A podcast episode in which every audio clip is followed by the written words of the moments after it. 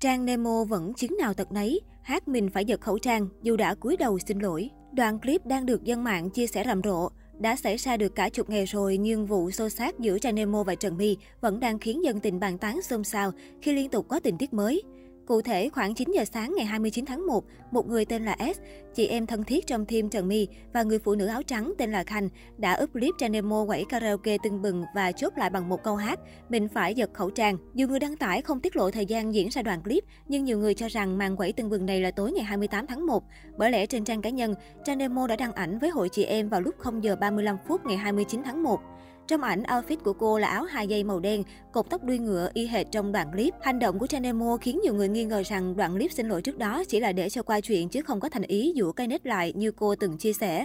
Về phần chị áo trắng tên Khanh, người bị Chanemo giật khẩu trang và phải nhập viện sau vụ xô xát, cũng share đoạn clip này nhưng không có thêm chia sẻ nào. Có thể thấy kể từ sau vụ xô xát xảy ra ở shop thời trang ngay mặt tiền đường Nguyễn Trãi, quận 5, thành phố Hồ Chí Minh, công việc kinh doanh của Chanemo đã bị ảnh hưởng nặng nề. Trước đó, cũng trong ngày 29 tháng 1, Chanemo đã đăng clip camera trước cửa cho biết nhà riêng bị tạt mắm tôm.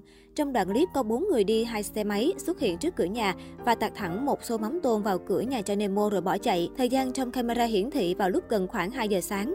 Dù không nhìn rõ mặt những người này, nhưng biển số xe của một trong hai được zoom rõ ràng. Bản thân Chanemo cũng không có bất cứ chia sẻ nào khác ngoài thông báo ngắn gọn sự việc, tạt mắm tôm ở nhà. Hiện vẫn chưa rõ ai là người đứng sau vụ việc này, nhưng phía dưới clip của Chanemo, nhiều người bày tỏ sự bức xúc. Tư Gia vừa bị người lạ tạt mắm tôm buổi sáng 29 tháng 1. Chiều cùng ngày, Chanemo tiếp tục than trời khi bị giả danh đặt đồ trên các ứng dụng giao hàng. Cô cho biết, liên tiếp thời gian qua không rõ cá nhân nào đã và đang dùng hình ảnh, địa chỉ và tên của mình để đặt đồ giao đến cửa hàng quần áo. Từ vật dụng cá nhân đến đồ ăn, nhưng bản thân Trang không hề hay biết nguồn gốc, món đồ đó từ đâu, ai gửi. Cụ thể, khi đang có mặt tại shop quần áo, Tranemo bất ngờ nhận được cuộc gọi của nam shipper. Dù không đặt hàng, nhưng cô được giao rất nhiều đồ ăn linh tinh, bao gồm bánh, trà sữa, với tổng số tiền 1 triệu 100 ngàn đồng. Vì thấy tội shipper, cô vẫn nhận và thanh toán đủ số tiền. Kể từ sau lùm xùm ẩu đả náo loạn mạng xã hội, Janemo liên tục gặp những rắc rối. Tâm sự thêm về những chuyện xảy ra, cô chia sẻ. Sau những biến cố gần đây, Trang hiểu và ngẫm ra nhiều điều.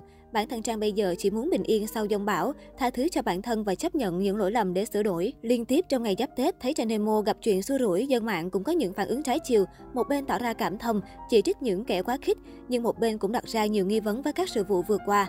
Cách đây vài hôm 27 tháng 1, Tranemo đã đăng clip cúi đầu xin lỗi. Tranemo thừa nhận sự việc vừa qua là do bản thân giải quyết không tốt và mong dư luận có cái nhìn khách quan tích cực hơn sau vụ việc. Tuy nhiên, sau khi đăng tải đoạn clip xin lỗi, Tranemo đã nhận về những ý kiến trái chiều từ phía netizen.